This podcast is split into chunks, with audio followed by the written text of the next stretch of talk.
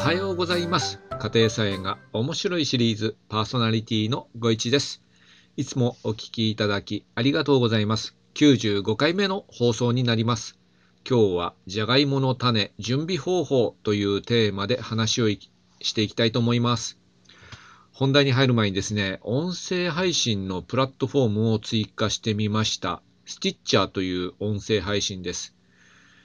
えー、と、音声配信やってる方いろいろですね、やってると思うんですけども、えー、っとね、僕もなんかよく分かってなくてやってるっていうところがあるんですが、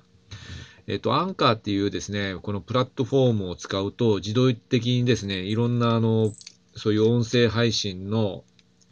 えー、そういうプラットフォームっていうんですか、あに自動配信されるようになってるんですけども、で、なんか全部やってなくて、えー、っと、一つですね、ちょっと見直してるんですが、あの、スティッチャーっていうね、音声配信なんですけども、なんかいろいろ聞いてるとですね、マツダの車にはマツダコネクトっていう、そういうなんていうの、ディスプレイっていうカーナビみたいなのやつがついていましてですね、運転しながら、その、いろんなラジオだけでなくてですね、そのインターネットのラジオも聞くことができるということで、アハというやつとスティッチャーっていうやつなんですね。で、スティッチャーっていうのは、あの、アンカーに自動配信する一つの選択肢があってですね、今までこれ選択してなかったんですが、あの、マツダの車のオーナーさんにですね、もしかしたら聞いていただけるかなと思いましてですね、スティッチャーをですね、えっ、ー、と、昨日夜、えー、セットしてみました。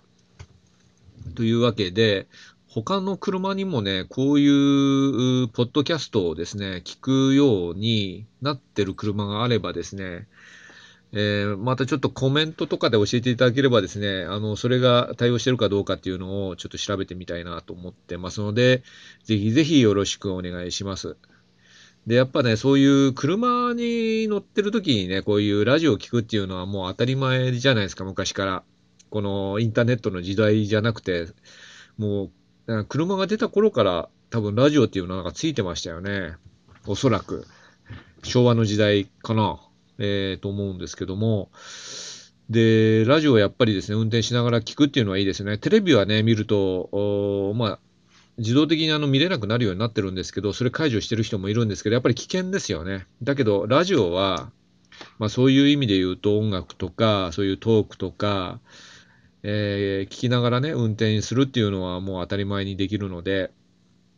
やっぱりあの、こういうまあ、個人が配信してるポッドキャストだとか、そういう会社がね、えー、配信してるポッドキャストなんかもですね、えー、聞けるようになってきたので、非常にあの、えー、ラジオだけじゃなくてですね、選択肢が広がっていいのかなと思ってます。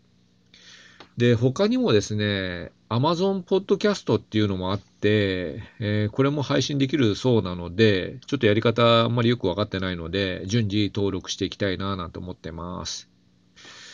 さて、昨日はですね、あの、実家で手伝いしていてですね、えー、その実家から戻ってきたのが結構遅くなりましてですね、帰ってからさらに愛犬の散歩に行きまして、畑に行ったのが、まあ2時過ぎですね、もう3時近かったと思うんですけども、もう、えー、日が長くなってきましたが、やっぱり午後になると、ちょっと寒くなってきまして、えー、何やったかなっていうとですね、エンドウ豆とイチゴに水をあげました。で、あと、じゃがいもの種をね、カットして灰をつけたということで、準備といってもですね、ここまでなんですけども、えー、っと、今年のね、じゃがいもなんですけど、まあ、最近もうこの2種類に決めてまして、北あかりとインカの目覚めです。で、種芋としては北あかりが1キロ、インカの目覚めは500グラムというものを買いました。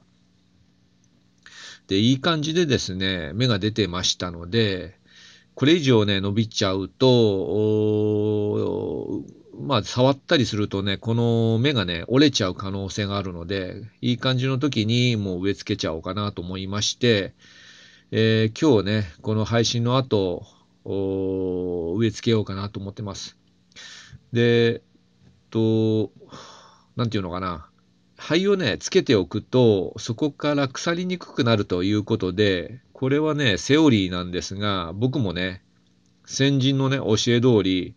カットしてですね、えー、灰をつけておきました。で、包丁はもう小屋に置いてありますので、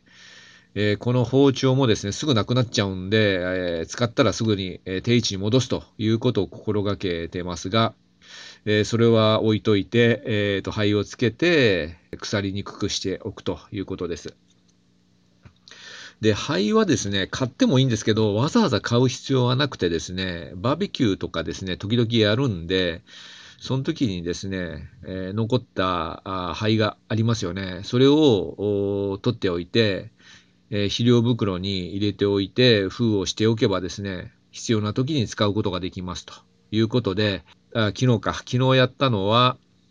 じゃがいもを、えー、カットして、灰をつけておいたということですね。これだけでですね、えっ、ー、と、あと、すごいやる気というかですね、モチベーション上がりまして、今日ね、イベントがあるんですけども、11時ぐらいには行かなきゃいけないんですが、その前にですね、えー、このじゃがいもをね、植え付けておきたいなと思います。植え付けたらですね、マルチを張っておいて、その後トンネルもちょっとしとこうかなと思ってます。あの、いつですね、何時あの、遅霜が来てですね、あの、目がやられちゃうっていうことがあるかもわからないので、一応ですね、えー、3月いっぱいまでは、えー、トンネルしとこうかなと思ってます。ちょっと4月の遅霜も結構、えー、ある時があるので、え様子見ながらですね、トンネルを外そうかなと思ってます。えー、っと、それで、あと昨日ですね、種の目出し作業を行いました。本当はですね、先週やりたかったんですけども、時間がえー、取れなくてですね、昨日やるということになってしまいました。で、目出し作業といってもですね、非常に簡単で、もうさっさとやればいいじゃんと思うんですが、どういうふうにやるかというと、キッチンペーパーをですね、湿らせてですね、この上に種をね、置いて、まあ、包んで、それをね、ビニール袋に入れるという非常に簡単な作業でございます。で、全部で10種類、えー、それをやりました。で、ちょっと紹介すると、まず、ど根性トマト。これは勝手にあの、生えてきたトマトを収穫しといて、そこから種を取りました。あと、唐辛子の甘南蛮。ゴールドラッシュ。これはトウモロコシですね。買いました。で、ズッキーニ。プレミアムルビー、中長ナス、中長と書いて中長って言うんですよね。中長ナス。つるありインゲン、パクチー。で、去年収穫して取り忘れたかぼちゃから取った種。それからゴーゴーサマーというほうれん草。この10種類ですね。で、中玉トマトがないんで、今日ね、えー、買ってこようかなと思います。で、もう春になってですね、あとコロナがね、制限がね、緩和されちゃいましてですね、イベントに借り出されるということが今後増えてきてですね、えー、僕としては、あの、菜園作業が犠牲になっちゃうなと思うんですけども、まあ仕方ないかなと。えー、まあ呼ばれたらですね、まあ自分の、なんていうのかな、あの、価値というのかな、えー、まあ、要求されてるので、えー、お手伝いに行こうかなと思っております。えー、まあ、そういう手伝い行った後ですね、え、ちょっと菜園に行ったりですね、隙間時間見つけて菜園に行くようにしたいなと思ってます。あなたはどんな形で、え、そういう農作業だとか菜園の作業をしているでしょうか。よろしければコメントなどで教えていただければ非常に嬉しいです。今日もお聞きいただきありがとうございました。じゃがいもの種準備方法というテーマで話をしました。この放送は毎朝5時に配信しています。あなたにとって素敵な一日となりますように、また次回お会いいたしましょう。それでは、さようなら。バイバイ。